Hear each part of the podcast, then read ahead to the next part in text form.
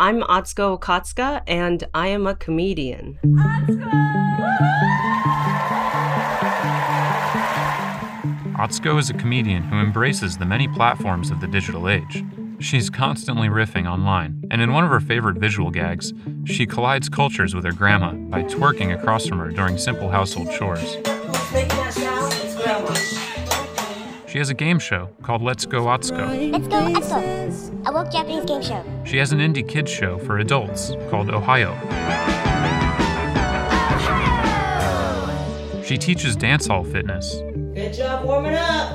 All right, some moves really quick. She has a podcast. You're here. Stand-up specials. I'm here. You made it. I made it. I'm not just killing time, too, you know? Woo! It's good to constantly be creating stuff, even if you're unique in your stand-up. As a comedian, you have to be a multi-hyphenate in that you do it all. You have to be a jack of so many trades. For Atsuko, all these different platforms are just different ways to tell a joke, and they often inform one another. How does me shaking my butt to my favorite dance hall songs translate to my stand-up comedy at all? Is that even the same me, you know?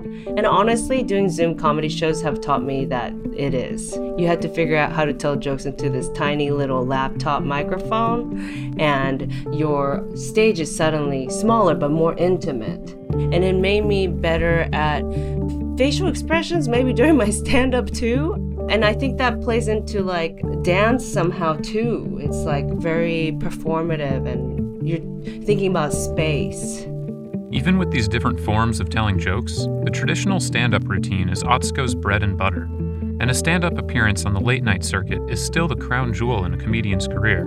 Please give her a warm welcome, the incredibly talented Atsuko Okatsuka, everybody! Just last week, Atsuko's efforts as a multi-platform, multi-hyphenate artist culminated in her late-night television debut on The Late Late Show with James Corden. Let's get to it. Let me tell you, people think I'm mature. They do.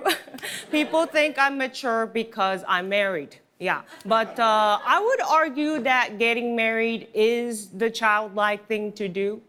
Yeah, because married people, what do they say? They say things like, I found my best friend. You know, that's very childlike. Yeah, just everything we own, split it in half. That way it's half and half. We get to do everything together all the time. That's married people. Yeah, it's very childlike. It's very childlike. Yeah. Meanwhile, if you're single and having to date around, that's very adult. It is, yeah, because when you're single and having to date around, you have to do things like get to places on time. Mm-hmm. Yeah, you have to be interesting.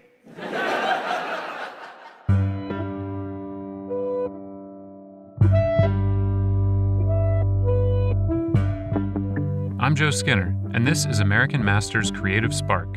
In each episode, we bring you the story of how artists bring their creative work to life. Today's focus, Atsuko Okatsuka, on how to make a joke. Sometimes, the work of a comedian can feel very much like that of a magician, a hidden process we aren't quite supposed to know the alchemy behind. We're just supposed to laugh. It almost feels wrong to know the secret, but let's try to get a small peek behind the curtain anyway. Tell me when we've started and I'll do that whole switch, you know, where my eyes glaze over and I turn into podcast mode. You can now step into character. Okay, ready.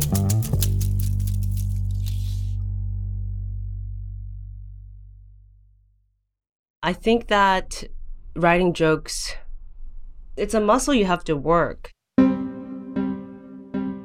Comedy makes me so happy. I almost nerd out about it.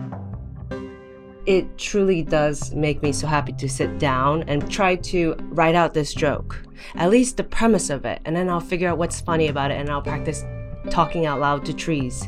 And if I giggle even hearing myself out loud, I know that it's gonna work. For Atsuko, the spark for a new joke hits in the course of her everyday life. So My husband and I were FaceTiming with a friend, having drinks, and we were just laughing, but also talking about current events. And we just started talking about how scared people are of the slogan, defund the police. And I just started talking about how in Japan, the cops don't even have weapons. In fact, they have cute royal blue uniforms with like white gloves. They look like Disneyland cast members. And all they do is stand in the streets and give directions to people. I was like, yeah, what if we do defund the police? We make it sound less scary. You know, if there's an actual crime, you send in the real cops. And I was like, do you think we can just pause really quick while I say this out loud into my voice recorder? So Atsuko took out her voice recorder, walked outside on her porch, and told a joke to the trees. Okay, this is what I mean by defund the police. I mean, take weapons away from the cops, put them in the streets, in the communities, and all they do is give directions like the cops do in Japan. And if it gets crazy from then on, then people can call the real cops. And by real cops, I mean Zumba moms. And it might turn you off at first because you're like, oh no, she's going to talk politics. But it gets crazier and crazier and crazier. Zumba moms who are like, this is my spot. I dance here every week. That kind of person. The person that'll be like, don't talk to me like that. Do you know what you did wrong? Yeah, you hit a woman. You hit a woman. You want me to call your dad? I know your dad. He's my Zumba instructor. That kind of Zumba mom, okay? They got strong thighs. They're always on time. Okay, Zumba moms, front line of defense. And if that doesn't work, we send in our last line of defense. Comedians with bits. I think that'll at least distract the person for a little bit.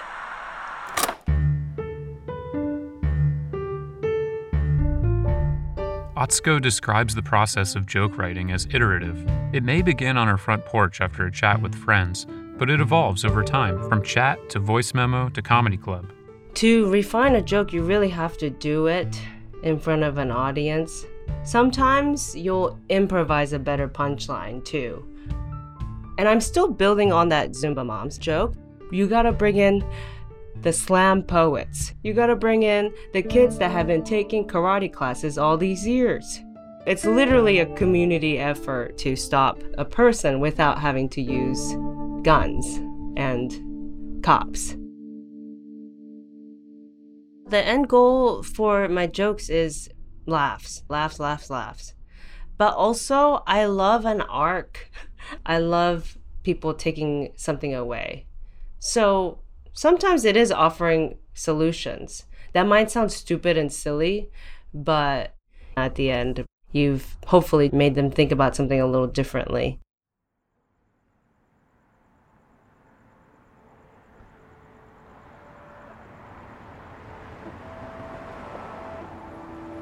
Atsuko Okatsuka has described her comedy, much like her Zumba joke, as a healthy mix of absurdism and optimism. The style, she says, is a reflection of her experience as an immigrant. When she was 10 years old, her family moved from Japan to West LA, where they lived in her uncle's garage, and Atsuko taught herself English and attended a local elementary school. It was then that she first encountered comedy. In the 6th grade for the first time, a friend of mine slipped a Margaret Cho DVD to me during church. She whispered, "This is stand-up comedy." I never saw Asian people on television or in movies. I took it home and then I watched it. So my dreams were somewhat limited. I would dream, maybe someday I could be an extra on M.A.S.H. At that time, I did not dare even dream to do something like that, but I was blown away. Some people have epic aha moments, beautiful stories that are so cinematic. I was looking out and saw a bird. It was a sign. That's when I needed to fly. And this is the story of a pilot. For me, I didn't have like an aha moment.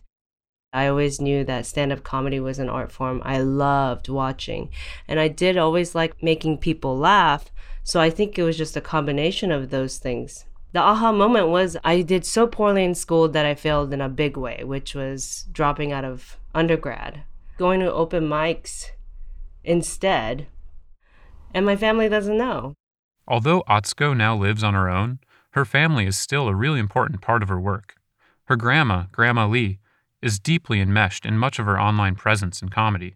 Even if it's a 30-second video, I like a beginning, middle, and end. It'll start with my grandma drumming to the beat of the song with sweet potatoes in her kitchen. And her grandma, she may just be the secret sauce for Atsuko's comedy. She's always serving as the deadpan straight man for her bits. Hit it, girl. Boom, boom. Hit it, girl. Yeah. Woo, boom, get it. Boom. Ba-da-da-boom, ba-da-da-boom.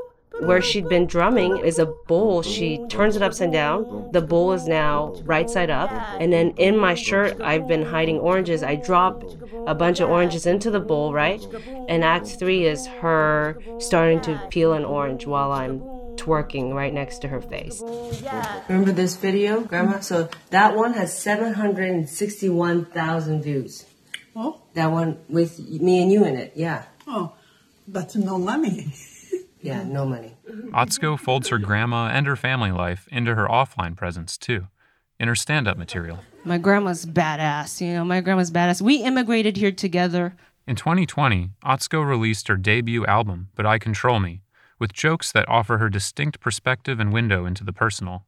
My grandma, you know, she, like, it's been hard for her, but she has an attitude I respect. She's like, America, I'm going to make it work for me. And so she, Grandma's from Taiwan, but she moved to a Taiwanese part of LA. So anytime she runs into someone who doesn't understand her, it's their fault she doesn't speak any English. And that's badass, you know what I mean? She's like, why don't you speak Chinese? We're in Arcadia. I'm like, damn, that's gangster. It's badass. What drives me towards doing personal comedy, you know, it really is the only time I feel like I can be most myself in my art. Sometimes I wonder if I should talk about politics more or more observational things, you know.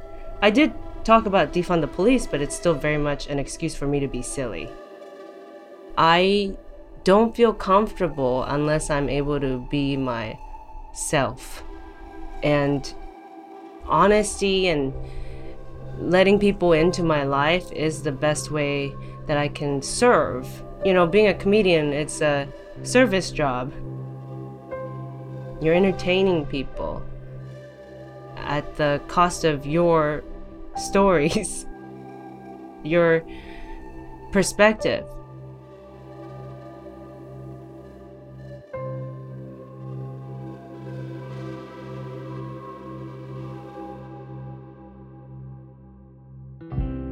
Thank you to Atsuko Okatsuka for her interview and for letting us into her creative process and sharing the raw elements of her work. Join us next week for our next episode as we continue to look into how artists make their work and the creative spark that drives them. American Masters Creative Spark is a production of the WNET Group, media made possible by all of you. The show is produced by me, Joe Skinner. Our executive producer is Michael Cantor. Original music is composed by Hannes Brown. Funding for American Masters Creative Spark was provided by the Anderson Family Charitable Fund and the Corporation for Public Broadcasting.